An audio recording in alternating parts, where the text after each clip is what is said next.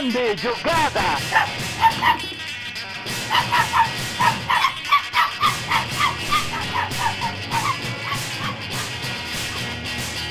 Autogol! Começou! Fala galera, tá chegando mais um Autogol, podcast sobre futebol, cultura e Copa do Mundo, muita Copa do Mundo e, hoje Copa do Mundo com a seleção cararinho, né? Brasil estreou, Brasil estreou bem, Brasil estreou te fazendo feliz, Felipe Altarujo? Muito feliz, Noia. Uma atuação para mim excelente do Brasil. A Sérvia não é um time fraco e o Brasil controlou o jogo do início ao fim. Gostei muito, muito mesmo da atuação do Brasil nessa estreia. É isso aí. É, hoje a gente vai falar bastante de Copa do Mundo, porque basicamente Copa do Mundo é o único campeonato de futebol masculino que está rolando mesmo no mundo, então não tem outra coisa para falar além de Copa do Mundo. Mas se estivesse rolando outro campeonato, a gente ia falar de Copa do Mundo do mesmo jeito, porque é o campeonato mais legal do futebol masculino. Então, é, não tem saída, a gente vai falar de Copa do Mundo mesmo. E, e vamos começar falando do Brasil, né? Vamos começar falando de coisa boa, vamos começar falando aí o iogurteira top term. É, que é uma iogurteira brasileira, né? Assim como a seleção. E uma iogurteira que passa, que faz a gente passar vergonha, não sei, nunca, nunca usei uma iogurteira top term, eu só vejo os, os comerciais, nos programas aleatórios de, de culinária do, do período da tarde. eu, eu, eu, gosto daquele também, que pra mim é a mesma vibe do ômega 3, sabe? Do ômega 3. Caramba, eu amo. É, é, é, são quatro produtos da mesma vibe, né? Iogurteiro Top Term, o ômega 3, o cogumelo do sol e as cápsulas de cartilagem de tubarão. Você tá assistindo TV aberta demais, Noia. Muitos detalhes. Mas é isso aí, né? Brasil, Brasil estreou na Copa do Mundo quinta-feira, estreou com vitória 2 a 0 em cima da Sérvia. E olha, rapaz, te falar que o, o Brasil me impressionou, me, tive uma surpresa boa com a seleção brasileira. Eu imaginava que a seleção brasileira ia estrear bem na Copa. Eu não imaginava que, ela, que eu ia ver uma seleção brasileira estreando tão bem, jogando tão bem, assim, já desde o primeiro jogo. É, eu acho que assim, talvez tenha sido a melhor estreia de Copa do Mundo de uma, de uma seleção brasileira que eu tenha visto, ou seja, desde a Copa de 98, que, é que eu, que eu, que eu é, acompanho e tenho mais, melhores lembranças, né? De 94 eu vi, mas eu tinha, sei lá, 6 anos, 5 anos a de 94, não lembro direito de nada dessa Copa. A de 98, a partir de 98 que é que eu lembro, que eu lembro mais. E para mim foi a melhor a melhor é, atuação de uma seleção na estreia. E, assim, sendo bem sincero, a melhor atuação de uma seleção brasileira que eu já vi jogar em Copa do Mundo. Nem, é, eu nunca vi um, uma seleção brasileira jogando como ela jogou agora, como ela jogou é, nessa Copa, que é uma seleção brasileira que atue como um clube de elite do futebol mundial. É, a seleção brasileira sempre, sempre entrou forte na Copa, sempre jogou bem, mas sempre foi aquele jogo jogar bem de um esquema tipo um time muito forte do no Casados versus Solteiros ali, que é, não é exatamente um conjunto, é são é, são muitos talentos que você joga, bota junto lá e eles jogam bem porque eles são muito talentosos, mas você não sente um conjunto ali, um, como um clube de futebol jogando, né? Que é mais do que os talentos, é a unidade. E essa seleção brasileira é a primeira vez que eu vejo uma seleção na Copa do Mundo que você percebe que não é só os talentos individuais. É o conjunto, é a unidade, é o time jogando pra, de um jeito pra, que fecha espaço, que evita, que evita contra-ataque, é, domina mesmo o adversário, né? Tipo, acho, acho a primeira, é, é o primeiro jogo de Copa do Mundo que eu lembro do Brasil que eu não tive dúvida nenhuma de que a seleção ia vencer, porque a gente não sofreu nenhum susto. É, mesmo quando, não, quando não, não, enquanto não saía, não saiu o gol lá no primeiro tempo, o primeiro tempo acabou 0x0 e tal, eu não tive dúvida nenhuma de que a seleção, se continuasse jogando daquele jeito, ia vencer. Porque é, é tava o tempo todo pressionando no ataque, perdia a bola, recuperava rapidamente a bola e voltava ao ataque. Acho que até cheguei a comentar com você, mandar uma mensagem para você no WhatsApp, é que eu achava que o Tite ia ia jogar mais ou menos igual o Arsenal pelo jeito que ele estava montando a seleção no treinos e tal, mas eu não achava que ele ia pegar, tipo, o playbook do Mikel Arteta e simplesmente dar um copia e cola na seleção brasileira, porque a seleção jogando parecia o Arsenal líder da Premier League jogando. Cara, sim, é uma atuação coletiva do Brasil muito boa mesmo, né? Eu tinha eu, eu já estava muito confiante, porque eu gosto muito do Tite, do trabalho dele, é um trabalho sólido, coerente. E essa coerência ao longo dos, de todos esses anos do Tite na seleção tem, uma, tem ajuda numa coisa que é básica, mas é que é essa construção de um jogo coletivo é, mais sólido, mais forte, né, mais competitivo, é, que sempre foi esse o problema do Brasil, como você falou, né? A gente sempre tinha times individualmente muito bons, é, com qualidade técnica é, até acima da média, mas é, coletivamente que não, não, não tinha esse, esse, esse entrosamento, né, esse, esse funcionamento tático tão legal. O time de 2002 era um time muito legal coletivamente, mas não era esse uma filosofia de futebol, de controle, pressão, né? É, e teve alguns jogos ruins na Copa. Né? O jogo contra a Turquia na, na estreia foi ruim. O Brasil ganhou porque o, o juiz deu uma mãozinha não jogou bem contra a Bélgica, né, passou um sufoco contra a Inglaterra, aquele jogo histórico do Ronaldinho Gaúcho, é, que encobre o, o, o, goleirão da Inglaterra. É, não, não, não passou também tão fácil pela Turquia na semifinal. Né, é, fez uma final muito boa contra a Alemanha, né, naquela, naquela Copa do Mundo, e jogos bons contra as equipes mais fracas do grupo, mas no geral, se você analisa a campanha toda, foi é, é, foi mais aos trancos e barrancos. O que não quer dizer que ah, não, não valeu o título. Nada disso. Tem uma puta campanha histórica, o Penta tá lá, ninguém tira, é, e, e, tem que valorizar essa vitória, mas também tem que é, valorizar quando a gente está jogando bem. Né? E, e, o Brasil jogando bem, futebol gostoso de assistir. Acho que, é, acho que é, esse é o maior, é, o maior prêmio que a gente pode ter né, depois de ganhar a Copa do Mundo, é ver uma seleção brasileira realmente jogando tanta bola.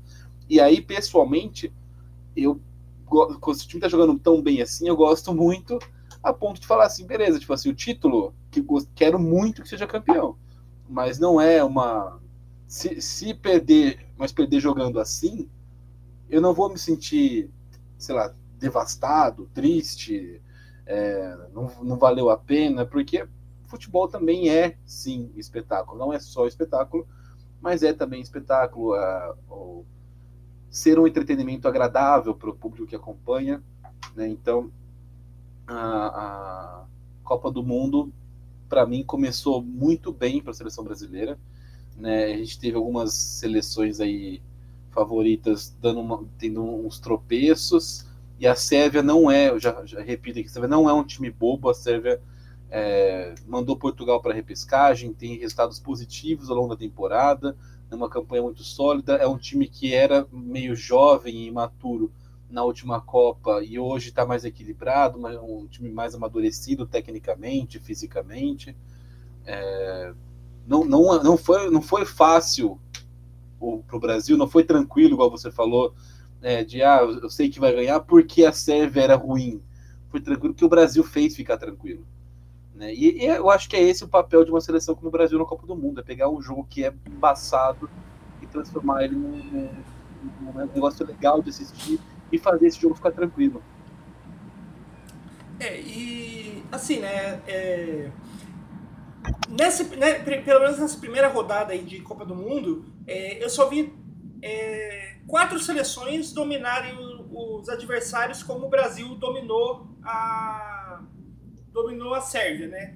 É, duas delas, a Inglaterra e a Espanha, que dominaram contra adversários que, que eram infinitamente inferiores à qualidade, do, à qualidade deles, né? Tipo, se é, comparar a, a, seleção da Inglaterra com a seleção do Irã ou a seleção da Espanha com a seleção de Costa Rica, é, são dois mundos diferentes, né? Então, são, tão, não tá nem tipo. Eles enfrentaram seleções que não estão nem tipo um patamar abaixo. Então, sei lá, dois, três patamares abaixo do, do nível deles, né? E a outra seleção que eu, que, que, domin, que eu vi dominar o adversário, mas essa perdeu, foi o Canadá. Né? Que o Canadá dominou a Bélgica e aquela coisa, né? O, Cana, o Canadá, para mim, foi uma boa surpresa porque ele dominou sendo a seleção mais fraca, né? Ele most... ele, o Canadá mostrou que você não precisa é, ter exatamente é, talentos individuais em, em excesso para ser um time que joga legal e vai atrás do resultado. Você consegue fazer isso só em organização tática, em ideia de jogo, com as peças que você tem em mãos. E o Canadá perdeu, mas poderia ter ganhado. E o Brasil, só que o, o, o, Brasil ele é meio que, tipo, sei lá, acho que foi o melhor de todos, mais importante e mais emblemático de todos esses casos, porque ele jogou é, com a modernidade tática, a intensidade tática que a gente espera de, uns grandes, de um grande clube, de um grande time é, no futebol atual. Ele tem craques é, a rodo, na, é, como, a gente, como a gente já comentou no episódio passado, né? A gente nunca viu uma, uma escalação de seleção brasileira tão completa e pôde ver, a gente pôde ver isso no, em jogo, né? Que quando a intensidade do time começou a cair, a Sérvia começou a querer vir pro jogo, o Tite foi lá, tirou, tirou Neymar, tirou Rafinha, tirou Vinícius Júnior, colocou o Rodrigo, colocou o Martinelli, colocou o Anthony a intensidade voltou sem perder qualidade nenhuma, porque os reservas estão ali no pau a pau com os nossos titulares, eh, principalmente quando a gente fala aí de pontas de atacantes, né? E recuperou a intensidade que estava perdendo, voltou a dominar sem sustos, né? E contra o adversário que, ao contrário de do que eu, eu comentei aí que a Espanha e a Inglaterra pegou, a Sérvia não está dois, três patamares abaixo do Brasil. Tá, sei lá, um patamar. É, foi é, não, é um, não é um adversário do mesmo nível do Brasil, mas também não é tão abaixo. É, é uma, de, de, todos os times que dominaram, o Brasil foi o que pegou o adversário mais difícil. E ele conseguiu dominar. Sem, sem sustos. Contra o adversário que era forte. Né? Isso acho que conta muito para para gente pro otimismo né, que a gente possa ter com essa seleção do Tite na Copa. O volume de, cria, de criação né, no ataque do foi muito bom. Então, gente, é, o jogo que foi 2 a 0 mas poderia ter sido três ou quatro, que não teria sido um exagero. Né? É, é, é, um exagero porque, você falou, não é uma diferença tão grande. Sérvia não, não é um time para tomar de quatro numa Copa do Mundo. Mas o Brasil jogou para meter quatro na Sérvia ontem. Jogou bola para isso. É, duas, né, teve, a bola do Alexandre na trave, né, teve uma chegada, um, uma, aquela finalização do Rafinha no primeiro tempo, uma bola do Vinícius Júnior que ele não chegou, um, que o Neymar não, Neymar não pegou bem de esquerda. Então, é, oportunidades a rodo que o Brasil criou. E eu acho que a, a sensação tem que ser de confiança né, para a Copa do Mundo. Já estava confiante antes, fiquei, já, já, já fiquei ainda positivamente surpreso, né, já esperava algo legal do Brasil. E conseguiu me surpreender ainda mesmo assim, de maneira positiva. Vamos ver. É, é, não é fácil manter esse ritmo é, até, até porque o, o, essa, essa atuação do Brasil ela veio acompanhada de uma intensidade física muito grande. Então não é fácil manter esse ritmo em sete jogos de Copa do Mundo. É um torneio de tiro curto. A gente está no meio da temporada na Europa, onde, onde nossos jogadores jogam. Então é, a parte física pode ser é, um fator que vai fazer com que o Brasil oscile um pouco né, na, na, no, nos jogos. Não vai conseguir talvez manter esse nível de intensidade todo jogo mas muito bom ver o Brasil gostando dessa forma.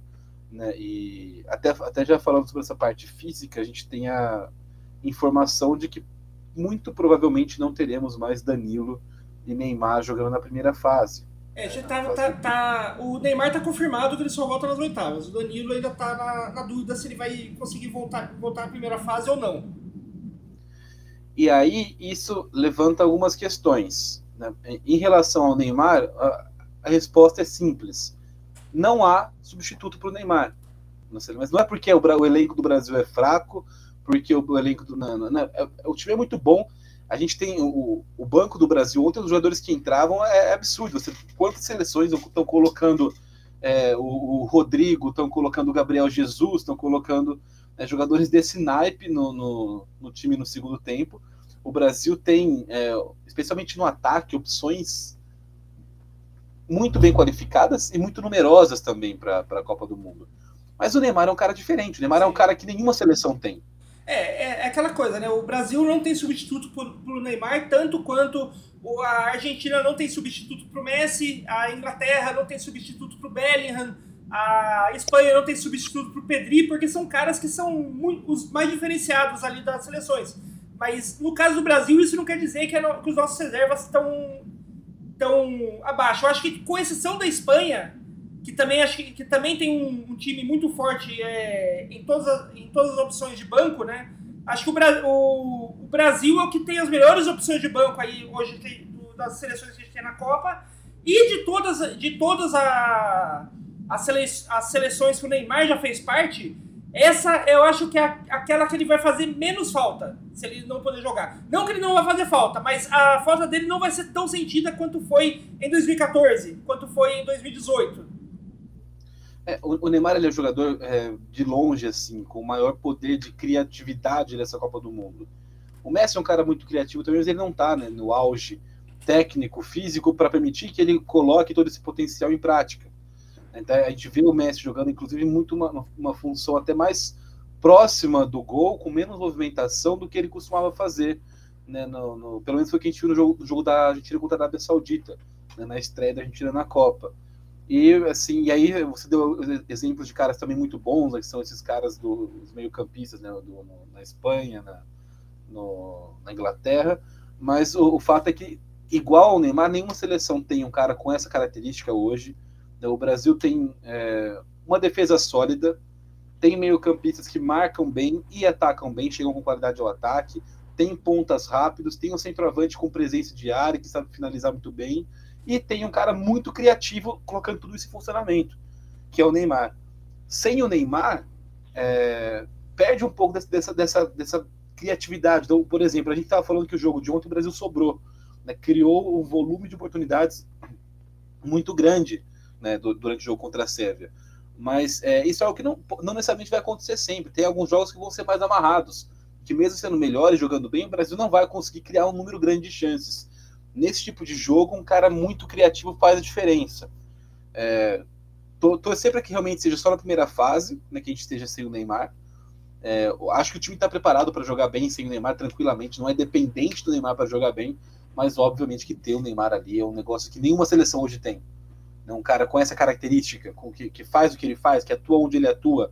Né, é, então, o, tomara que se recupere e volte logo, porque deve ser um diferencial muito grande para o Brasil quando afunilar, começar a pegar adversários cada vez mais qualificados, né, conforme for avançando as fases da Copa do Mundo. É, eu né, imagino que para manter uma, um, um, time com uma aproximação boa ainda, o melhor substituto para o Neymar nos próximos jogos é o Fred. Para mim, o Fred é um cara que ele vai preencher um pouco essa, essa lacuna que ele vai deixar não vai, não vai ter nem de longe a mesma capacidade criativa, de drible, de arrancada que o Neymar tem, mas é um cara que não vai, que não vai deixar abrir um buraco entre o meio de campo e o ataque, que vai conseguir preencher bem esse espaço junto com o Paquetá que o Neymar está ocupando. Né? É, então, mas não sei, não, tem que ver com, o que, que o Tite vai fazer, como ele vai amar, se pode mudar o esquema tático. Né? É, e aí tem a questão do Danilo. Né? O Danilo ele fez uma estreia para mim muito boa ontem. Aliás, duas laterais da seleção brasileira que são, se você pegar o time titular, são jogadores menos badalados né, da, da, seleção brasileira, o Alexandre o Danilo, muito bem ontem, defensivamente, bem também ofensivamente. Né, é uma partida muito boa da, da, dupla de laterais do Brasil. Uma pena que o Danilo esteja se, machu, é, se machuque agora. É, aconteceu isso com o Danilo em 2018 já também, ele, ele se machucou no primeiro jogo. É, mas tomara que realmente ele consiga voltar bem para a fase final da, da, da, Copa do Mundo. E aí, na substituição do Danilo, é que aí entra aquele, uma questão, um, um, um, problema, entre aspas. Né? Porque a gente já falou aqui sobre a convocação do Daniel Alves, não é uma convocação dos sonhos, e ele é na posição, né, na linha de sucessão ao trono, digamos assim, o reserva imediato do Danilo, porque ele é o outro lateral direito que tem no elenco, não tem outro lateral direito de, de ofício né, no, no, no, elenco.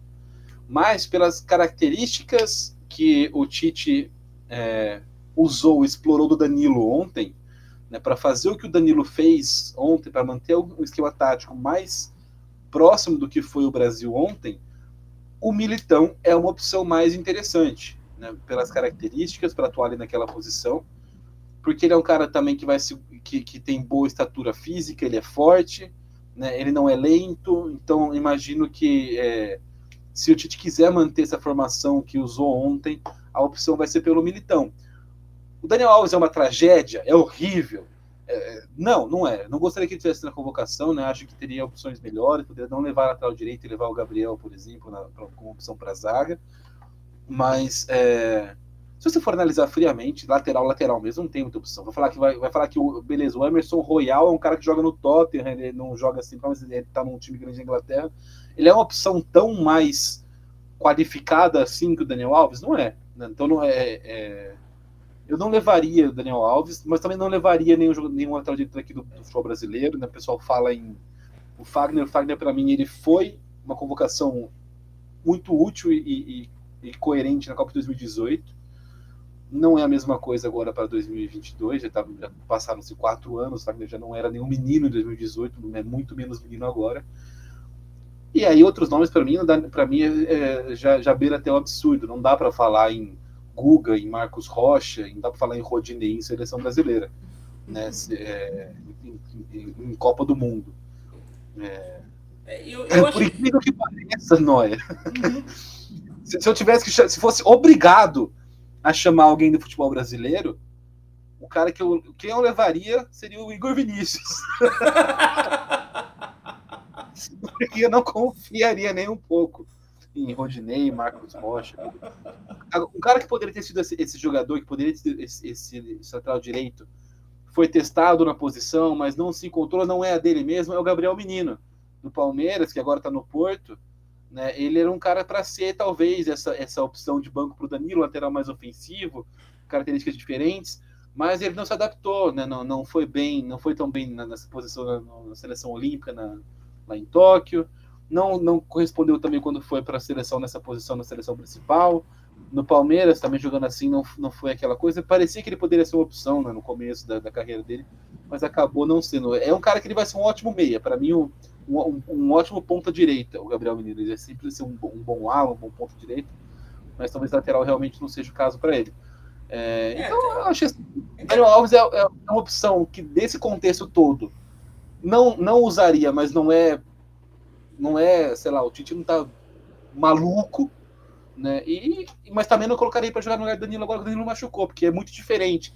Né? Tem que ser um cara forte, principalmente pela, não, só, não só pela questão de ah, marcar bem, não marcar bem o Danilo tem uma imposição física que talvez ainda vá ser importante contra a seleção da Suíça, que é uma seleção muito física também.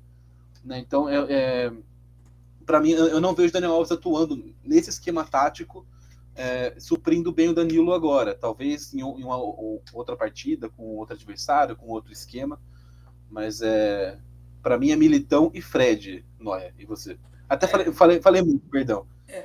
É, assim, o, você falou do Gabriel Menino, eu acho que o Gabriel Menino vai ser, no, principalmente no Porto, ele vai ser um, um substituto direto pro Otávio, que o Otávio, que hoje é ponta, é ponta direita, ponta até titular da seleção portuguesa, ele começou como, no Porto como lateral direito e logo virou ponta porque é, hoje o papel do lateral direito não é mais aquela coisa quando, quando a gente pensa no lateral direito do Cafu, cara, ou mesmo do Daniel Alves do, quando estava no auge da carreira dele, que é aquele cara que que atravessa o campo inteiro, passei como um segundo ponta do time, depois volta o campo inteiro para marcar.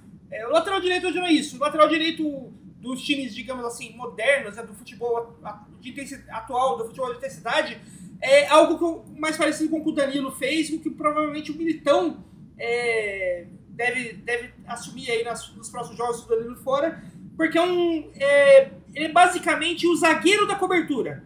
Porque é a hora que os times vão, que os times vão para cima, o, os laterais, é, os, os volantes vão para mais próximo da área, os zagueiros vão para o meio de campo e os laterais são os caras que não avançam muito porque eles são os caras que têm que ter velocidade para fazer a cobertura caso role um contra-ataque. Né? Que os zagueiros normalmente não têm essa velocidade para recomposição. E sobra para os laterais fazerem esse, esse papel, né? de serem os primeiros na recomposição no, no contra-ataque. E isso é uma, isso é uma função que o Militão está acostumado a fazer no Real Madrid. É, e provavelmente o Danilo fez isso no jogo todo contra a Sérvia. Tanto que toda vez que o, que o Brasil perdia a bola, você não via o Marquinhos e o Thiago Silva voltando correndo. Quem voltava correndo para fechar, é, para fechar ali a começar a recompor a defesa era o Danilo e o Alexandro, e o Marquinhos e o Thiago Silva aproveitavam que estavam no meio campo para tentar roubar a bola ali mesmo e não perder o pique do, do ataque, né? Roubar. O, o seu zagueiro seu meio campo, bota eles para roubar a bola no meio campo mesmo e você continuar no ataque. Não, não precisar voltar até a sua área para roubar a bola para depois sair lá de trás de novo na frente, né? É isso que os times hoje, os melhores times do mundo todos fazem e é muito bom ver que a seleção brasileira finalmente chegou no século XXI do futebol. Sim. E, e acho que se a gente for pegar os, os, os, laterais recentes, talvez o único que tem essa característica que daria para transportar para os dias de hoje seria o Maicon. O Maicon era um cara que tinha esse, essa pegada, é, uma, um lateral mais moderno antes do, antes do tempo dos laterais modernos. É, e, e, aí a gente tem, óbvio, alguns caras que, que são os caras diferentes das posi da posição hoje, que é o caso do Alexander Arnold, que era o caso do Marcelo até um tempo atrás, que são jogadores que eles realmente vão fazer todas as funções que o lateral moderno é. faz, mas também vão pegar com uma qualidade o... absurda, criativa no ataque. O Hakimi na seleção de, Mar de Marrocos, que é, é, o lateral direito e ao mesmo tempo o principal criador de jogadas da seleção marroquina, né? Sim, aliás, os dois laterais, né? Eu gosto muito do Masraoui também, lateral, que é direito, mas está jogando na esquerda, porque o Hakimi né, é, é, é, é, é, aquela coisa, né? Quando, seus dois melhores, quando os dois melhores e mais criativos jogadores do time é lateral direito, você não dá para deixar um, um, um, jogando no banco, né? Exatamente. É. E, então, cara, assim, é, é, acho que, acho que sobre o Brasil, né? Sobre as laterais, é isso. É legal ver o Brasil atuando sem perder a identidade brasileira. E acho que, acho que isso é o mais importante também. É porque a gente fala muito sobre a, a, o Brasil não acompanha a tática, não acompanhou essa revolução tática que aconteceu lá na Europa. O Brasil está atrasado, o Brasil não, né, é, hoje sabe está muito atrás taticamente das outras nações e realmente é, esteve ainda está atrasado em relação às outras. A sorte é que nosso é, técnico, o, o, o, Tite, ele não está nesse grupo de ele não está muito acima da média do treinador brasileiro, né, em geral. É, e quando eu falo treinador brasileiro, é treinador brasileiro mesmo, um treinador, treinador do futebol brasileiro. O Tite, se você parar pegar para, ver quem nasceu no Brasil, né, o Tite está muito acima da média, né, muito acima da média mesmo. E então é, é, muito bom ver o Brasil jogando dessa maneira, mas também sem perder a identidade que faz do Brasil Brasil né, os toques, é, é, o toque rápido, a infiltração, as triangulações, o, o, o, drible, a inventividade, a criatividade, o passe diferente. Então, é, é, é, legal que o Brasil acompanhe, sim, essas mudanças, transformações táticas do mundo, mas sem deixar de ser Brasil. Né? E que eu acho que para mim é o, é o, mais importante. Então, você vê a, a formação, você falou que é, parece bastante com a da maneira como o Brasil entrou em campo, mas vou além, a formação, você pegar o, a disposição dos jogadores em campo, lembra muito o Brasil de 70, em que você tinha ali, é, é, ainda, ainda se for ver, é um pouco, um pouquinho ainda menos ofensiva, porque você tem um time muito mega ofensivo, mas a escalação do Brasil ontem, com os dois pontas, com o Richardson e com o Neymar, né, e o Paquetá, que, que chega, que pisa muito na frente também. Então é, é um time que me lembrou muito, né? É, nessa disposição, na uhum. distribuição uhum. dos jogadores no gramado, é, a maneira como entrava em campo o Brasil de 70. Né, é, e, e, que é isso, é um time que tem um meio-campo é, forte no ataque, né, tem, tem meio-campistas que, que atacam, tem pontas que atacam, tem, tem um, um centroavante que, que define, que conclui. Então é muito, muito legal mesmo ver o Brasil atuando como o Brasil, mas também é, com, com uma uma tática, é, sei lá, evoluída, né, adaptada aos tempos modernos, e mostrando que dá sim para você conciliar o jogo tático com o jogo bonito, com a identidade brasileira, tudo é uma questão de treino, de coerência, de trabalho, de longo prazo, de processo, de respeito ao tempo, ao trabalho.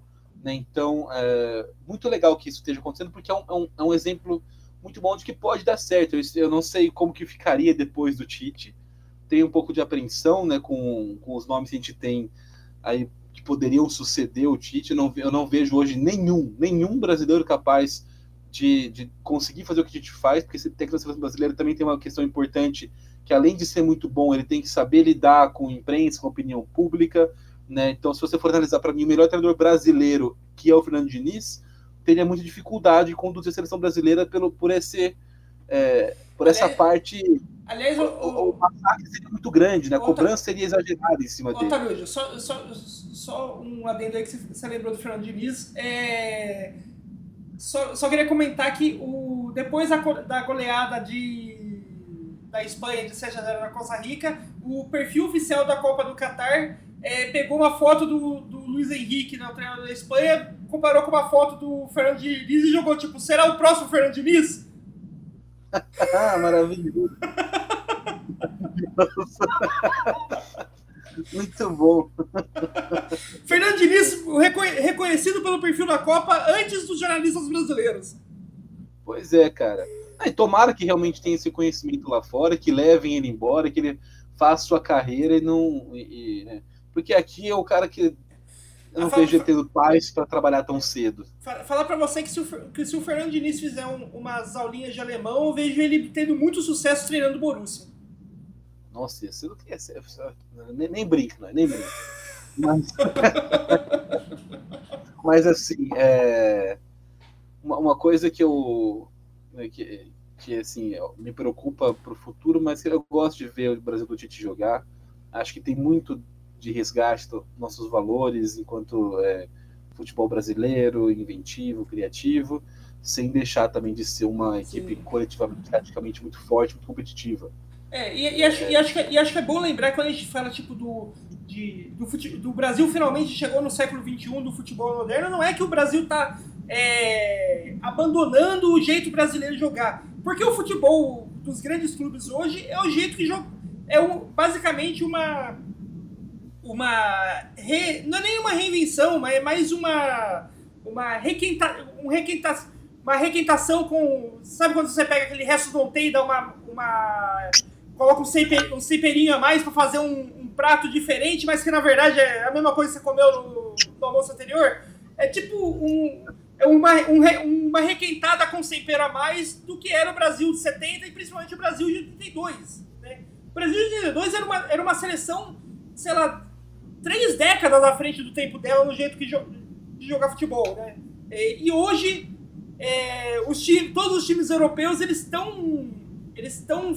Todos os grandes clubes de elite, de elite do mundo, né, os grandes clubes europeus, eles estão jogando com as mesmas. É, com a mesma filosofia de, em campo que aquele time de 82 da seleção brasileira. Né? Então, tipo, é, o, nosso chegar no século XXI é mais ou, é mais ou menos esquecer tudo aquilo que a gente teve depois. É, é, quando, depois da, da militarização da, da, nossa seleção, é aquela coisa de aquele processo de que depois da seleção de 82 perdeu, de 82 e 86 perderam, que começou aquela coisa de é, o jogo físico, é, tem que ter raça, é mais importante ganhar de 1 a 0 do que perder jogando bonito. Essas coisas que, que levaram o nosso futebol, atrasaram o nosso futebol é, de um jeito que, que fez com que a gente parasse de deixasse de ser uma seleção à frente do tempo para ficar uma seleção é, da, da, idade da pedra perto do, dos outros que estavam evoluindo, copiando o que a gente já fez 20 anos atrás, né? 20, 30, 30 anos atrás. Sim, sim. A, a, covardia, eu acho que foi esse, esse sentimento de. Acho que é, é até uma parada meio psicológica, né? Se você parar para pensar é, que a Copa que o Brasil melhor jogou na vida, que acho que era o time que mais encantou pessoas no mundo inteiro, em, na história, em futebol de clube, futebol de seleção, foi o Brasil de 82 do Tele. Não levou a Copa, isso gerou essa, essa, esse trauma, de maneira que assim, o, o, o Brasil ficava com medo de, uma, de um time que jogue bem de novo. E aí foi porque, ah, mas que adianta jogar bem se vai perder? E, como, e foi, ali foi uma sementinha né, para esse medo de jogar bem, esse medo de ser o melhor time. De, e, porque a frustração com a derrota ela vai ser, ela vai ser maior naturalmente. Né? Então acho que começou a, até se distorcer a realidade depois disso. Então quando a gente fala, a gente ouve muito falar que a 94 era um time grosso, era um time horrível. Pô, como que o time com Bebeto e Romário no ataque é grosso, cara? Com o Dunga no meio campo, até, até, até a imagem do Dunga como jogador foi completamente é, distorcida para um cara grosso, raçudo, Quando ele era um meio-campista extremamente técnico, um dos melhores da história do campeonato italiano. É, o, o, é. o, o, Dunga, o, o Dunga talvez foi a coisa mais próxima que a gente já teve aqui no, no, no Brasil nos tempos recentes do que é o, o Busquets na, na Espanha, né? Que é aquele cara que é, é de marcação, mas ele não é grosso. Ele, ele, ele sabe passar uma bola, ele tem visão de jogo, ele consegue é, enxergar o todo, né? Não só aquela, aquela ideia do volante sisuto que rouba a bola e depois dá um chutão pra frente porque não sabe o que faz com ela. Sim, o, o, o Dunga, eu dá para dizer, é, é que ele tá algo ali entre um Casimiro e um Busquets mesmo, né, pelas características que ele tinha jogando. E, mas foi distorcida a imagem dele, de não, é um cara raçudo, forte, capitão e tal, mas tipo assim, sem. É, como, como se ele fosse grosso. Uhum. Né? E aí você pega, se você analisa aquele time de 94, era o time que jogava o fino da bola. E, ah, beleza, ganhou nos pênaltis a Copa, chegou desacreditado, tudo bem, mas não quer dizer que seja um time que é grosso. Né? E, e, foi se criando essa, essa, essa narrativa, né? essa distorção de que não, o Brasil. É, o, dá agora o certo é você não jogar bem, mas ganhar.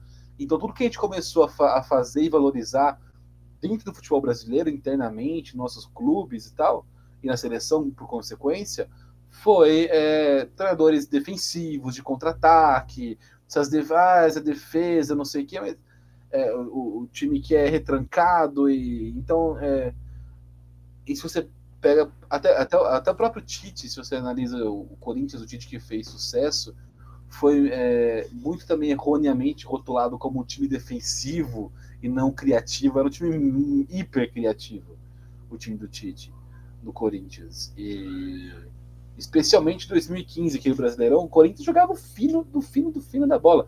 Para mim, era o melhor time que eu vi atuar em questão coletiva e de ser gostoso de assistir no futebol brasileiro, até o Flamengo do Jorge Jesus chegar e, e fazer um futebol também que, caramba, era, era coisa de, de, de, outro, de outro nível.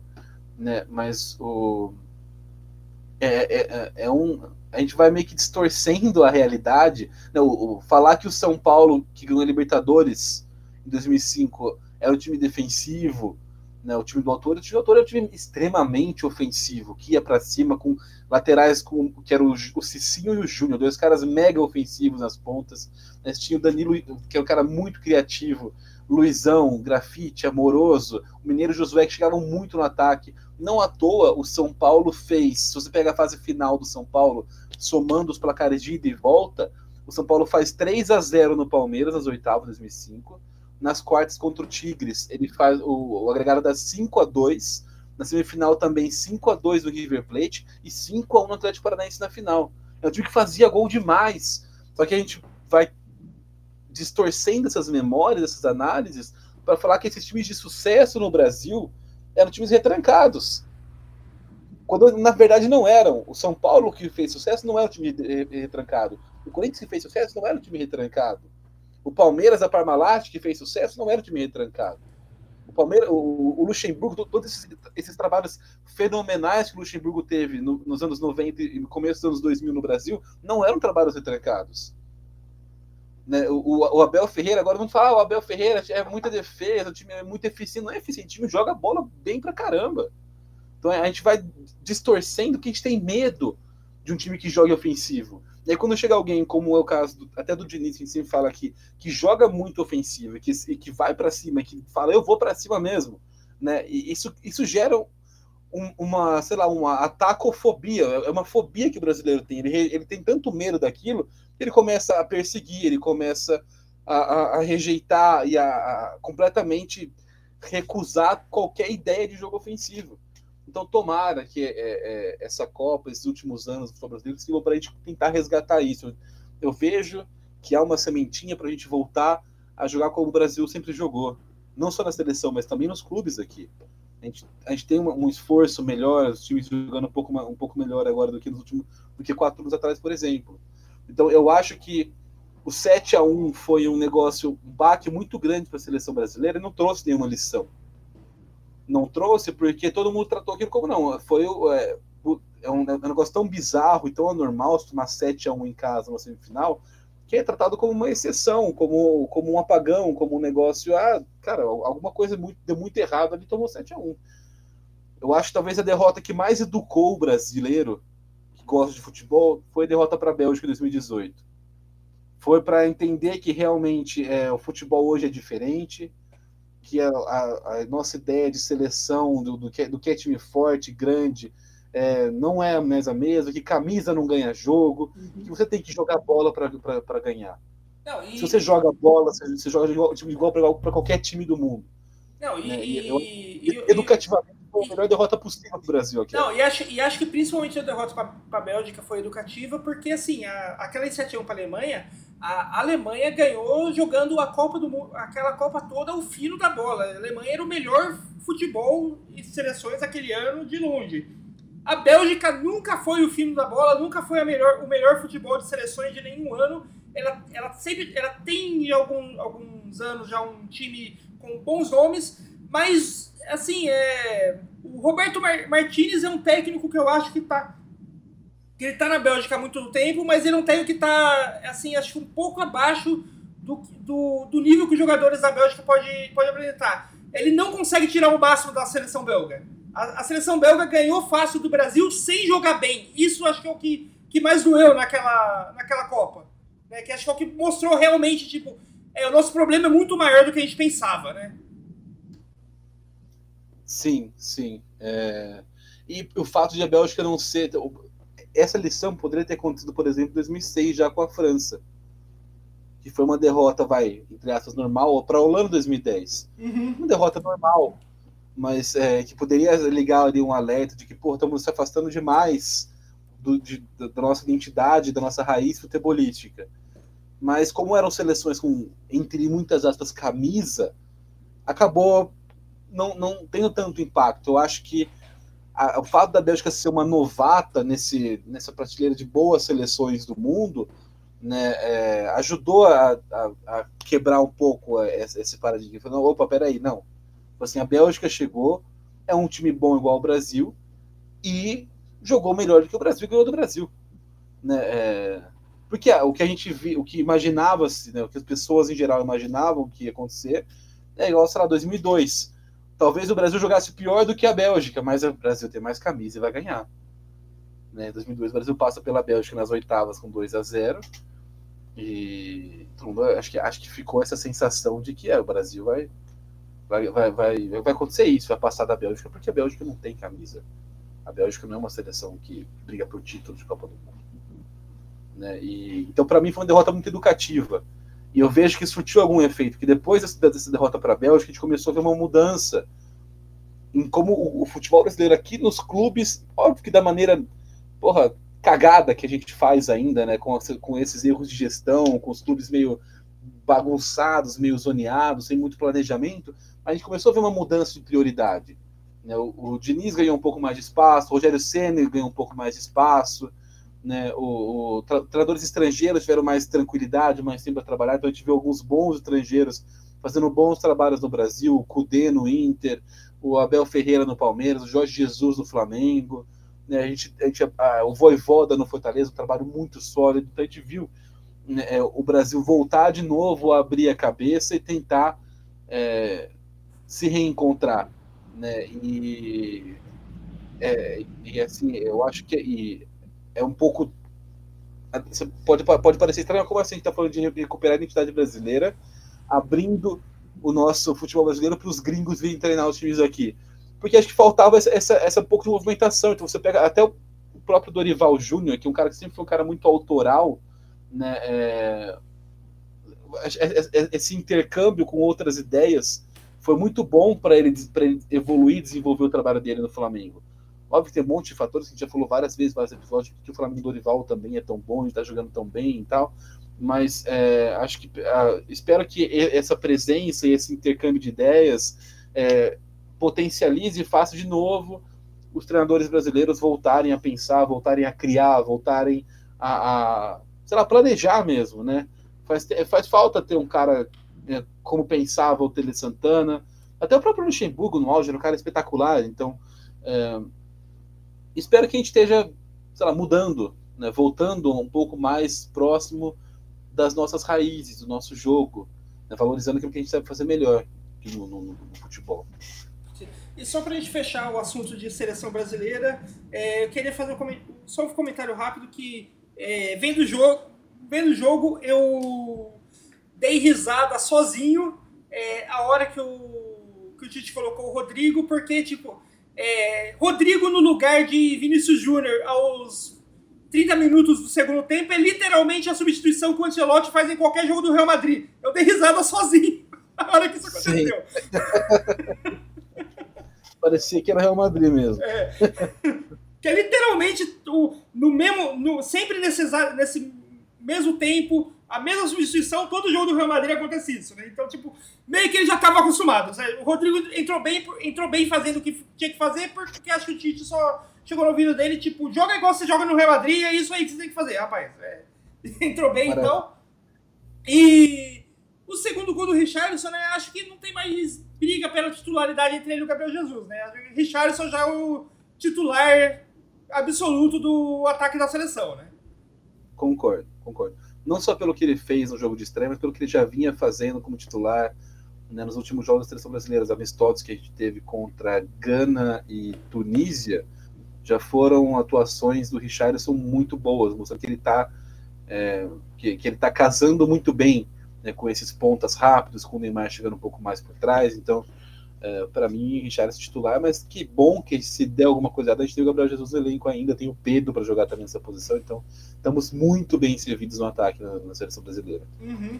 É isso aí, e assim, para, parabéns pro, pro, pro Richardson, né, que não só vai entrar, com certeza já entra aí na história da Copa do Mundo como um dos gols mais bonitos de todos os tempos da, da Copa.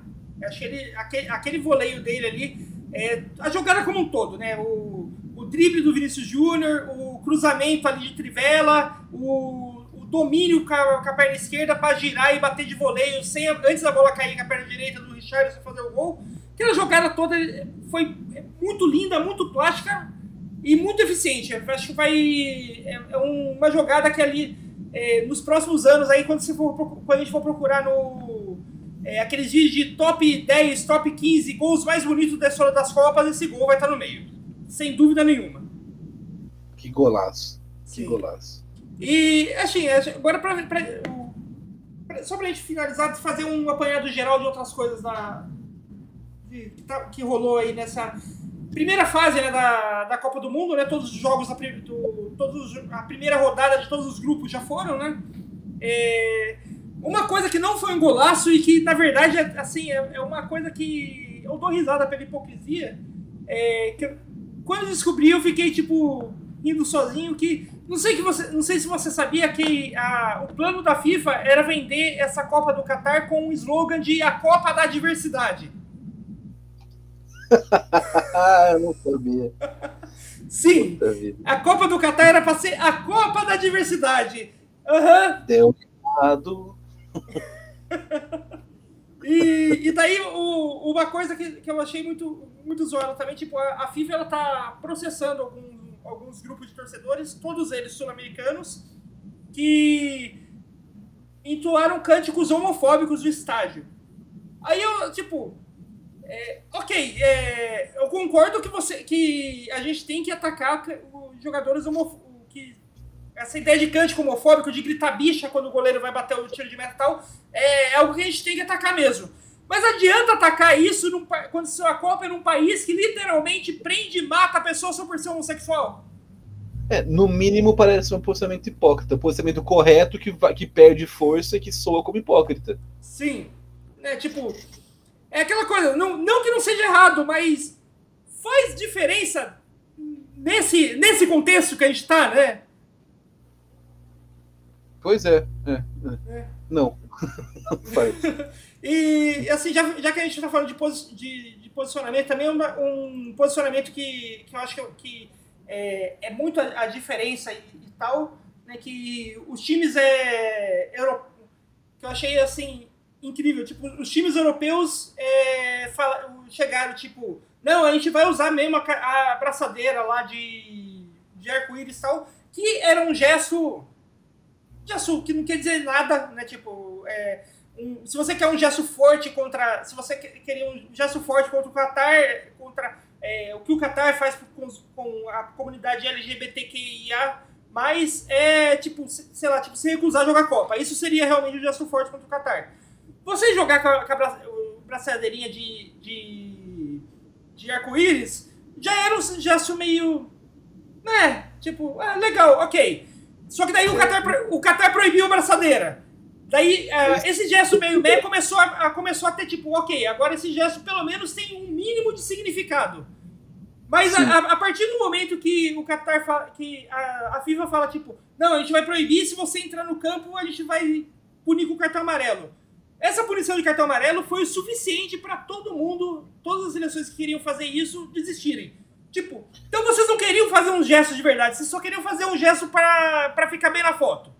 É, isso Exato. achei muito zoado, né? Tipo, ah, grande, grande moça tomar um cartão amarelo. Se a, se a, se a ideia de, de defender do, posicionamento, do seu posicionamento político fosse realmente real, você aceitava o cartão amarelo e foda-se. Né? É, até, porque as pessoas que, é, né, que sei lá, quando o quando, suspeito que a pessoa, que a pessoa seja homossexual no Qatar, a pessoa é presa, ela apanha, né? Então, é, pô, tomar um cartão amarelo não é nada Sim. Nada. Se você não. quer fazer um político, uhum. um cartão amarelo, e o cartão amarelo impede isso, então você não, você não, não é um posicionamento político. É, é um posicionamento de relações públicas. É um posicionamento de, de imagem, de imagem, né? Isso. É, que, é, ao, então, que é, ao contrário, que acho que é, é isso fica ainda mais feio ao, quando, você, quando a gente compara com a seleção do Irã, que realmente fez um protesto político, né, que ela não, a, a, a, seleção do Irã não só se recusou a cantar o hino é, do, no, no, estádio, né, antes de entrar em campo, como ainda na, nas entrevistas após é, pós-jogo, os jogadores vieram a público dando a, a cara para a imprensa do mundo falando que eles estavam apoiando é, os protestos do Irã e eram contra o regime atual que, que Tá, que, o que, o regime atual está fazendo? Ele está prendendo e literalmente matando as pessoas que estão protestando lá, uh, ao regime. E, tipo, é, enquanto, do, enquanto os europeus colonizadores, é, é, o cartão amarelo faz com que eles desistam de tomar posicionamento político, a galera do Irã tá botando a, a, a, cara literalmente como alvo, né? Tipo, eles, eles literalmente viraram alvos, eles podem é, acabar morrendo é, se, se voltarem para o Irã agora. Como aconteceu com o. Tá com o Vorega Gafuri lá, que, era um, que, que não está na Copa, mas é, é, um dos grandes nomes do, do Irã e foi preso porque ele foi. Foi preso agora pelo regime porque ele foi é, publicamente é, contra o regime, né? E muito provavelmente vai ser torturado e talvez aparecer morto no, no meio dessa prisão, porque é isso que acontece com, a, com essa, com, pessoal, é isso que o regime está fazendo, né? Exatamente, né? E, assim, os caras não estão é, protestando, correndo o risco de tomar um cartão amarelo como punição. Então, pelo amor de Deus, tome vergonha na cara das seleções europeias e. É, bizarro. Sabe, mas o que é mais bizarro ainda? É, tem, tem gente, entre aspas, porque eu já odeio a palavra, mas entre aspas, progressista batendo palminha nas redes sociais ah, eles queriam usar e não deixaram, foram censurados, pelo amor de Deus.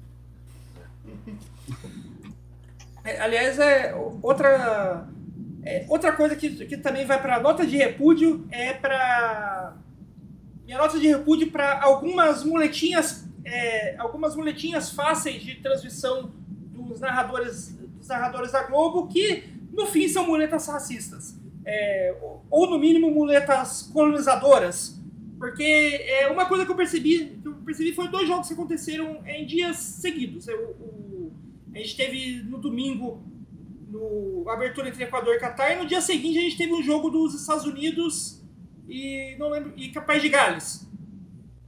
E no jogo do, do Catar, é, o tempo todo, é, durante quase o segundo tempo, praticamente o segundo tempo todo, o é, o, o, narrador da Globo falando, se não me engano, era o Luiz Roberto, é, o, o que narrou o jogo do Qatar, não lembro se foi ele ou o Cleber Machado, foi um dos dois, é, fala, né, falando da, da linda história do Kevin Rodrigues, que é um, um jogador que joga na segunda divisão do Equador, que ia estrear na, na Copa do Mundo. Ia ser a primeira vez que um jogador de segunda divisão ia estrear numa Copa do Mundo, não só na seleção do Equador, mas em qualquer seleção. Legal, beleza. Daí no dia seguinte a gente teve o jogo dos Estados Unidos. Estados Unidos entra com, com como titular do ataque o Josh Sargent, que joga na segunda divisão do campeonato inglês. Então, tipo, não só se, é, se o Kevin Rodrigues foi o primeiro jogador de segunda divisão a jogar na Copa do Mundo, o Sargent seria o primeiro jogador de segunda divisão a ser titular de um time na Copa do Mundo. Ninguém falou um pio sobre o cara ser um jogador de segunda divisão. Porque, porque não, ele não é mais uma história bonita, porque ele tá na seleção dos Estados Unidos, que é uma seleção de um país grande, e, e não na seleção do Equador. É tipo é, é aquela coisa que, que eu, eu, tenho certeza que muita gente nem percebe, mas está tá claramente um discurso de colonizador no meio, do, no meio da, da transmissão, né? Você quer um, um outro. Assim, e aí eu estendo isso ao público em geral. Né? Então, se, se você entra nas redes sociais, por exemplo, a gente fazendo piada aqui, ah, é, Qatar e Equador é um jogo muito bosta. Realmente é um jogo muito bosta. São dois times fracos. Mas não é um jogo mais bosta do que Estados Unidos e País de Gales. Duas seleções horríveis, dois timecos nessa Copa do Mundo. Um jogo horrível. Então por que, que não, não tem tanta piadinha com os Estados Unidos e País de Gales? É que jogo horrível. Igual tem quando é Catar e Equador, né? Ou, ou, ou como foi hoje no, no o, o, jogo do Irã. Né? Parece que quando você coloca uma seleção que não é europeia no jogo, ele fica automaticamente mais fácil de rotular como jogo ruim, né?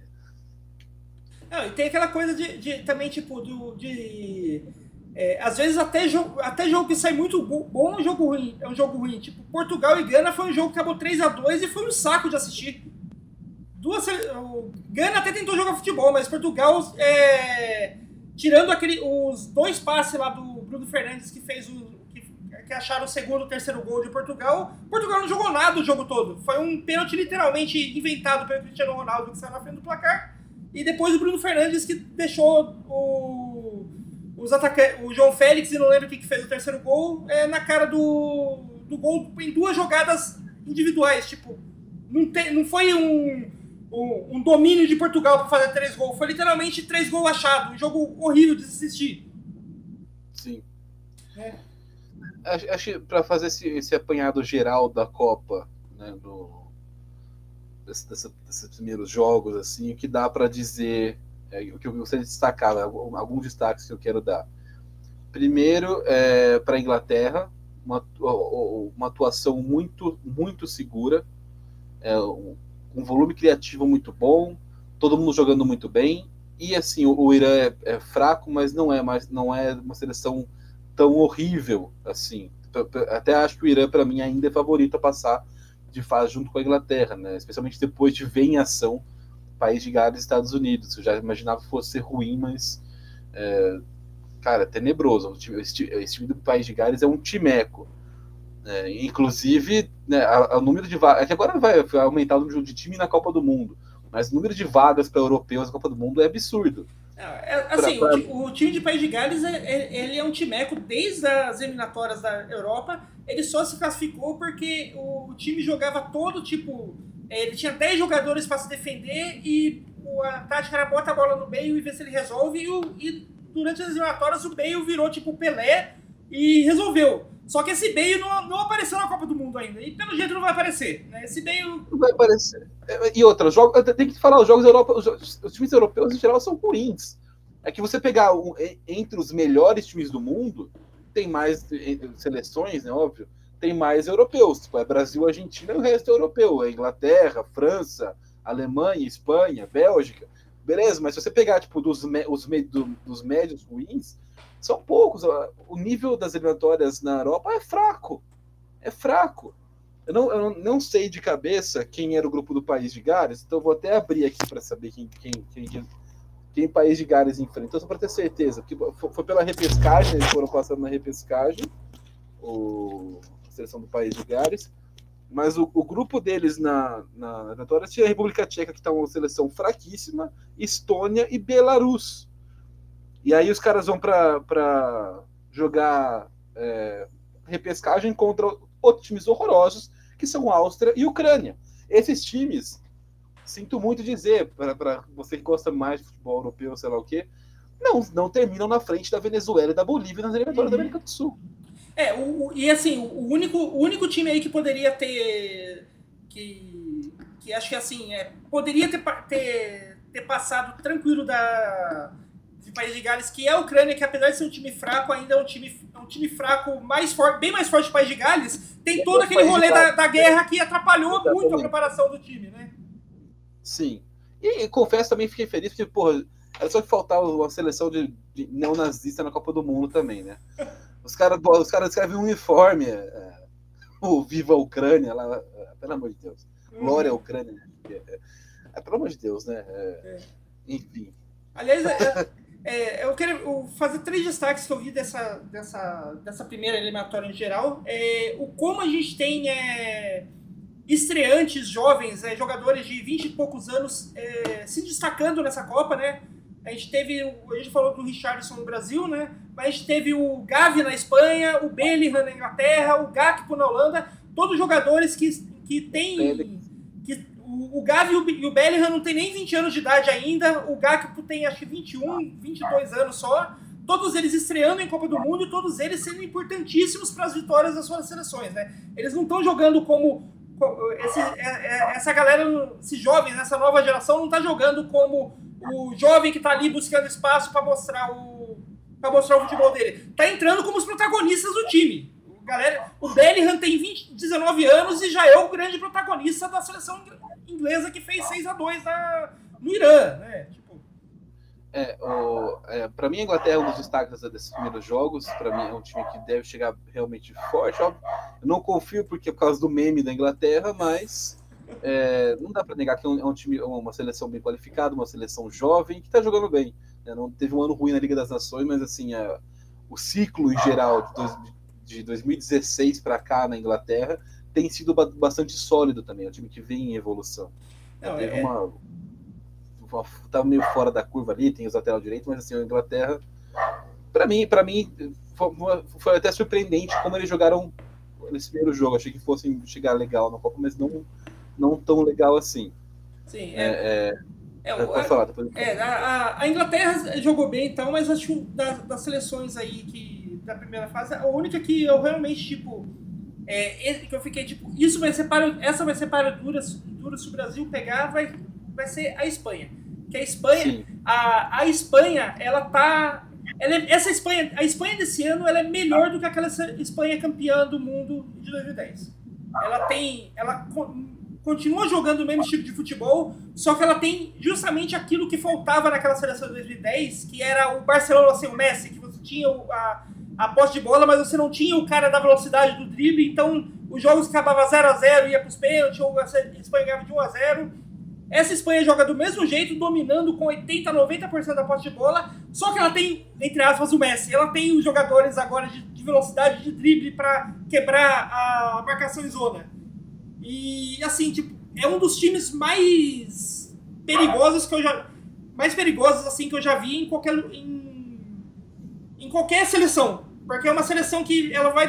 que você, você olha para ela, você vai. E você sabe que ela vai ficar com a bola quase o jogo todo e ela vai te atacar.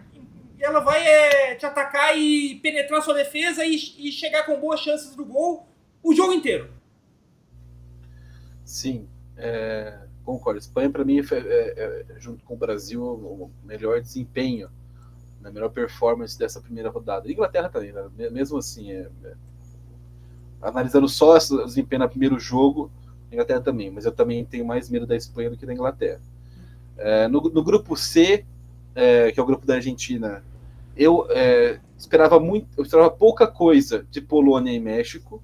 Não achei que chegariam muito forte na Copa, dava um pouquinho mais de, de chance de passar na minha cabeça para a Polônia, porque era uma seleção um pouco menos envelhecida do que a nem, nem que é mais jovem, mas já uma palavra muito forte, mas menos envelhecida que a do México. E ainda assim, as duas conseguiram me surpreender negativamente. A Polônia bem mal, o México não conseguiu também jogar contra o time bem mal da Polônia. Né? Então eu esperava muito mais dessas seleções. Vamos ver como eles se comportam contra a Argentina, que perdeu o primeiro jogo e vai ter que ir para cima E, para mim, a Arábia Saudita é, foi uma das seleções que melhor jogou na primeira. Não foi só uma zebra, ah, virou dois gols, não. Jogou muito bem. Na Arábia Saudita deu um nó tático na Argentina. É, teve alguns problemas de marcação no primeiro tempo, mas, por outro lado, foi muito bom em alguns outros aspectos de defesa. Então a Argentina ficou meio perdida, porque a, a Arábia Saudita reduziu os espaços e avançou a linha de marcação para a Argentina. Então a Argentina não tinha muito o que fazer, além de tentar umas bolas enfiadas. Toda hora que encontrava alguém em impedimento. Né? Conseguiu fazer um gol de pênalti, mas é, se não fosse aquele lance de pênalti, que para mim foi bem mandrakezinho, é, a Argentina nem conseguiria ter feito gol válido na Arábia Saudita, só gol impedido. É, uma, uma atuação muito. É que é, assim, é um time que individualmente é, ele vai ter as suas limitações e vai chegar um momento que ele não, não vai conseguir né, é, é passar, avançar, mas assim, é, ver, analisando o, o, a, a, atuação, né, o, o, jogo coletivo da Arábia Saudita, eu acho que eles têm chances reais de conseguir uns pontinhos, ou contra a Polônia ou contra o México, tentar uma vaga nas, nas, nas oitavas de final. Eu acho que pela primeira vez, é, gente, a gente tinha falado aqui no nosso episódio pré-Copa que a Arábia Saudita não era mais aquele time que entrava tomando de 8, igual no, no 2002, né, que entrava sempre ser goleado na primeira fase, era um time que evoluiu muito no jogo coletivo, tinha jogadores um pouco mais interessantes. É, e assim, eu acho que vendo é, esses jogos né, da, desse grupo na, na, primeira fase, na primeira rodada, aliás, é, a Argentina deve passar, porque não acho que ela vai ter tantas dificuldades para jogar com Polônia e México também é mesmo com a Arábia Saudita que jogou muito bem foi um acidente né não é, não é normal. Pode jogar sei lá 10 vezes a gente na Arábia Saudita com a Arábia Saudita jogando bem a gente ainda vai ganhar bastante vezes ainda porque é um time bastante diferente tecnicamente. É... legal muito bom que tenha, que tenha perdido fico muito feliz com isso é. né? não, não, Olha, te, te, te, te, falar te, te falar que, de, que dessas seleções grandes eu tenho é, absoluta certeza de que a, Ale, a, Alemanha vai cair na primeira fase, porque a Alemanha é, deu bobeira com o Japão, que podia ter ganhado o jogo, jogou bem, mas deu bobeira, tomou dois gols, perdeu os três pontos. E, assim, essa seleção da Alemanha não consegue ganhar da, da Espanha, principalmente se a Espanha, se a Espanha continuar jogando com a mesma intensidade que jogou no primeiro jogo. Eu não apostaria nisso mas o ciclo da Espanha, apesar de ter um time muito bom, foi meio irregular. Então eu quero ver. Eu estou muito, muito, muito expectativa para esse jogo Espanha Alemanha. É, porque, para mim, esse é o jogo que, que vai definir o jogo do grupo. Né? Costa Rica mostrou que realmente é muito fraca, muito, muito frágil mesmo na seleção da, da, da, da Costa Rica. E esse Espanha e Alemanha, né, para mim, vai ser o jogo que vai definir meio que o grupo, porque assim, se a Alemanha conseguir ganhar da Espanha, ela vai jogar uma bucha no colo do Japão, que vai ser o Japão tem que ganhar da Espanha, porque depois a Alemanha vai pegar a Costa Rica. Então a gente imagina que também vai ser, é, vai, vai ser uma, uma vitória tranquila da Alemanha contra a Costa Rica. É, e, se, se, a Alemanha ganhar da Espanha, é possível que os três times, Alemanha, Espanha e Japão, empatem com seis pontos. E aí né, o diferencial vai ser quem meteu mais na Costa Rica. Então, para mim, a Espanha dificilmente está fora. É, eu acho que se eu tivesse que apostar, apostaria que a Espanha realmente ganha da Alemanha. Mas é um time que eu. Né, óbvio que quem, o que vale é o momento que você chega na Copa do Mundo. Mas o ciclo da, da, da Espanha não me deixa tão confiante. Né? É, vamos ver. É, vai ser legal de ver, assim. É, é que, é que eu, que eu, o, é que eu acho que é, o ciclo da Espanha foi, foi regular até essa Copa do Mundo, mas a gente tem que lembrar que durante todo o ciclo da Espanha, antes da Copa do Mundo, não tinha Gavi no meio de campo titular. É. É, o time é outro agora. O time é outro. O time é outro. Vou, tô, tô, tô, bastante é, curioso para esse jogo entre Espanha e Alemanha. Para mim é um jogo que, que é, vai jogar um pouco de. Que, espero que a Alemanha jogue um pouco de tempero nesse grupo porque a gente vai ter uma última rodada bem interessante, com a Alemanha tendo que fazer o máximo de gols possível na Costa Rica e o Japão, porque aí o que vai acontecer? O Japão, não sei, o Japão não vai fazer sete na Costa Rica, eu imagino. Né? Então, é, talvez o Japão ganhe na Costa Rica, não sei. É, mas mas o, o Japão vai, teria que buscar o jogo contra a Espanha, a Espanha, não sei, deixaria uma última rodada muito interessante.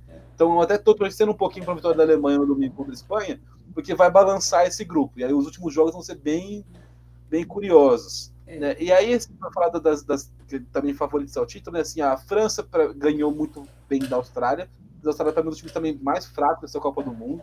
Conseguiu fazer o gol, ainda assustou, é, é, saiu na frente. Eu acho a, a França mostra-se uma candidata a, a, a, chegar longe na Copa, apesar de ser um time adversário fraco, dadas as contusões. É, torço muito para que caia na primeira fase, concluindo a, a maldição de, dos atuais campeões. Mas, assim, falando racionalmente, é um time que, é, mesmo sendo um time fraco, Austrália, não é, não é fácil você virar um jogo de Copa do Mundo, uma seleção que está chegando pressionada, como chegou a França, né, pelo, é, uma pressão pelo resultado. Então, é, eu acho que a França tem. É, vale ficar de olho sim no, no, no, time da França. A Bélgica, eu confesso, foi um pouco. Não digo nenhuma decepção, porque a gente imaginava que não estaria tão bem quanto 2018, que foi o auge dessa seleção, mas é, esperava um pouco mais contra o Canadá, da, da, do time da Bélgica. Né? E, e esse grupo da, da, do, do, da Bélgica, né? do, do, Canadá, do Marrocos e da Croácia, é, eu acho que o Canadá não, não tem bola para para ganhar os jogos né, com autoridade do Marrocos e da Croácia, mas também se a Bélgica jogar igual jogou contra o Canadá, contra o Marrocos, contra a Croácia, pode tomar uma, uma invertidazinha ali. Né? É, acho que acho que mais esses destaques mesa da, da Copa para mim são são esses. O, a Bélgica um pouco decepcionante. Eu imaginaria que a Bélgica, é, sei lá, fosse chegar menos fraca do que chegou. É, muito bem também para o Canadá. O Canadá teve uma atuação também muito boa, assim como a Arábia Saudita contra a Argentina. Não conseguiu a vitória que a Arábia Saudita conseguiu, mas foi uma atuação muito, muito boa e conseguiu equiparar um time que não está nem próximo tecnicamente, jogar de igual para igual, até melhor, é, dominar a Bélgica durante boa parte do jogo. Então, é, são, acho que são as coisas que valem vale, vale mais destaque. Né? Queria ver como é que. Curioso ver se o Canadá foi um jogo atípico do Canadá, ou se realmente eles estão com esse coletivo é, redondinho, se dá para bater de frente com a Croácia, com o Marrocos, são seleções chatas, fortes, também com, com, né, com, com bons jogadores. É, curioso para ver como, como, como desenrola a vaga pra, no grupo da Inglaterra. Eu acho que o Ira deu um passo importante vencendo país de Gales. Né, agora, se, se eu não me engano, depende de um empate contra os Estados Unidos. É, considerando que a Inglaterra vença o país de Gales também. Acho que é isso, não é? Da, da minha, do que é, eu sei de mais. É, do, do, é, do que você falou, eu só, eu sou discordo de você do Canadá, porque eu acho que não, não só o Canadá tem bola para conseguir vencer tanto Croácia quanto Marrocos, como eu acho que daquele grupo todo ele é o único que apresentou bola. Eu, ah, daquele grupo todo, o Canadá foi o único que jogou futebol. O resto estava o resto tava ali chutando bola. O Canadá que foi lá jogar futebol. Sim. Coletivamente do grupo foi, foi uma, a melhor performance de longe. De longe. Uhum. É que ver se, se, eles conseguem manter. Né? Porque, porque isso, isso, também traz um desgaste físico, né? É, é, atuar como o Canadá atua. Então, por exemplo, o, o Japão passou por uma situação parecida contra a Alemanha teve que se doar muito mais do que o comum, agora a Arábia Saudita, mas isso vai, isso vai vir com um custo físico, mas eles vão ter esse custo físico com um saldo de três pontos na bolsa já.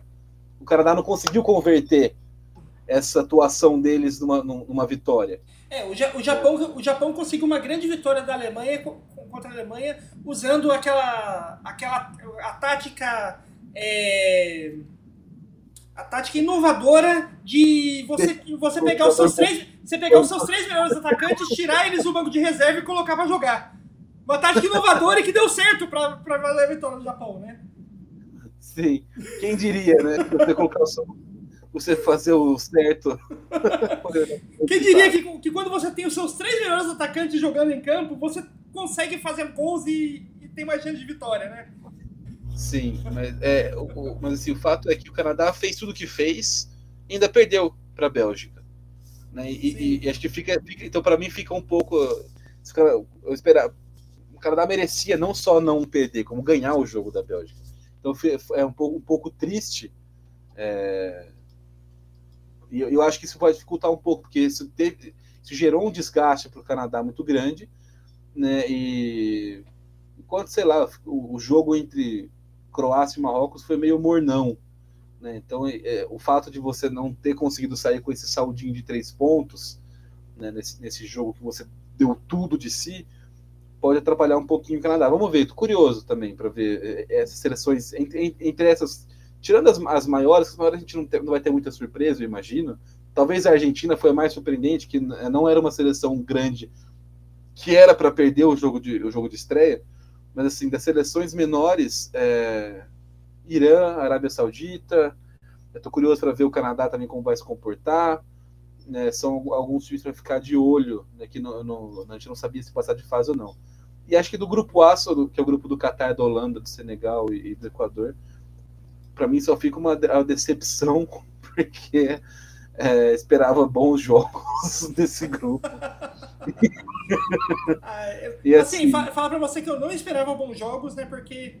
Mas tirando o Qatar. Não, porque, porque, não, porque é o, é o Qatar a gente já sabia o que, que, era. O Equador a gente conhece, que a gente já viu jogar aqui na, na eliminatória da América do Sul. A gente sabe que, que, que é o Equador.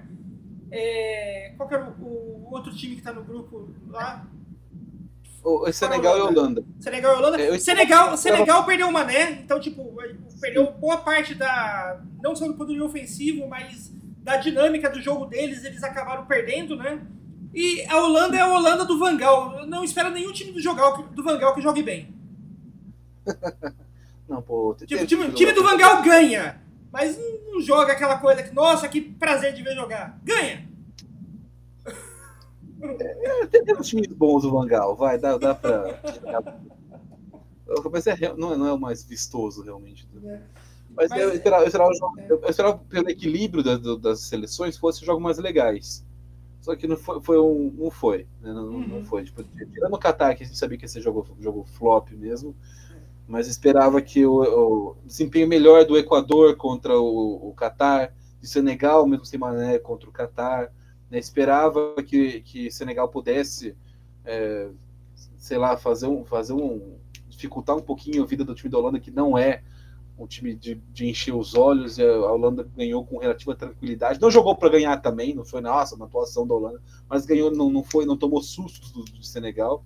Então eu esperava um pouco mais de, de dessas seleções aí. Eu acho que não vai muito longe, não. É, eu, assim, né, das seleções grandes que eu acho que, que podem decepcionar, fora a Alemanha, que para mim, se, se, se cair não é exatamente uma decepção, porque antes de começar a Copa eu já tinha falado no nosso, no nosso episódio que se eu tivesse que apostar alguma zebra daquele grupo, eu apostava na Alemanha não se classificar, porque a Alemanha tava com, tá, tá num, numa safra entre gerações que tem muitas peças faltantes ainda para para fazer aquele tipo de jogo do que o futebol alemão é, conseguiu e levou eles a, ao título em 2014, né?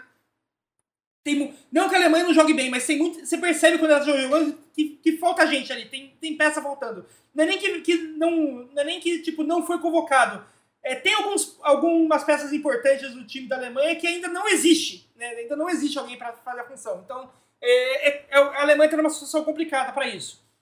É, a Argentina, eu acho que, que tem tudo para. A Argentina parece que está tá se esforçando para não passar da primeira fase, porque não só é, é, é, tomou é, um, um, a virada lá da Arábia Saudita num resultado justíssimo, porque a Argentina.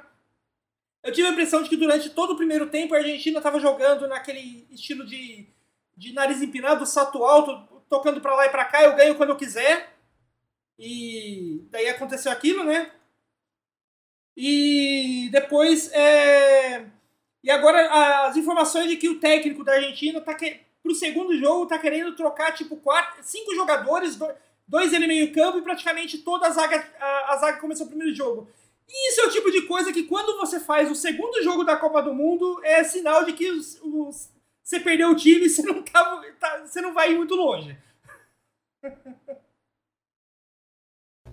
Sim, é, é, é um sinal de. É, assim, poderia fazer algumas alterações, porque algumas escolhas né, não foram muito felizes.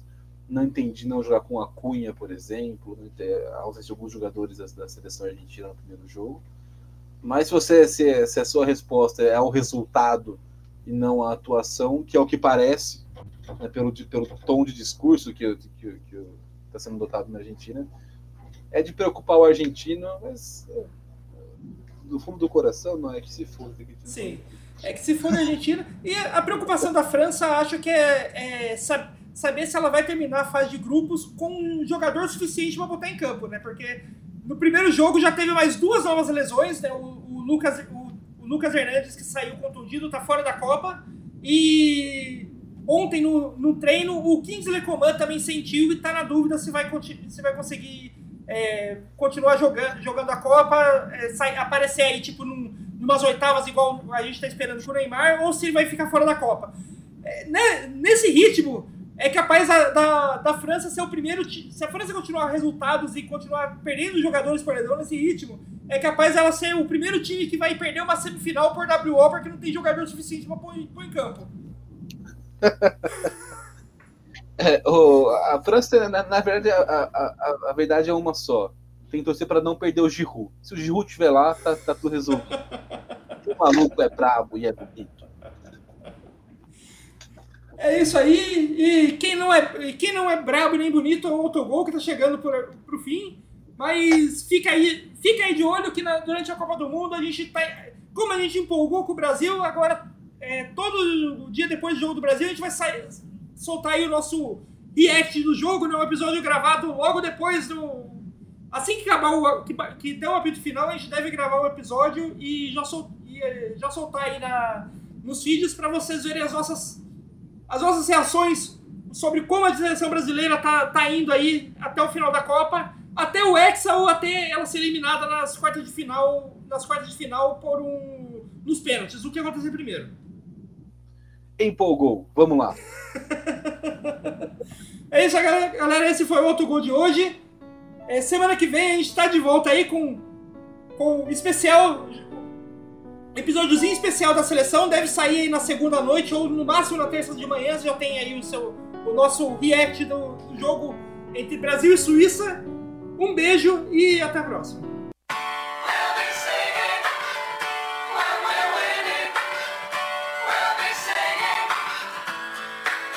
I get no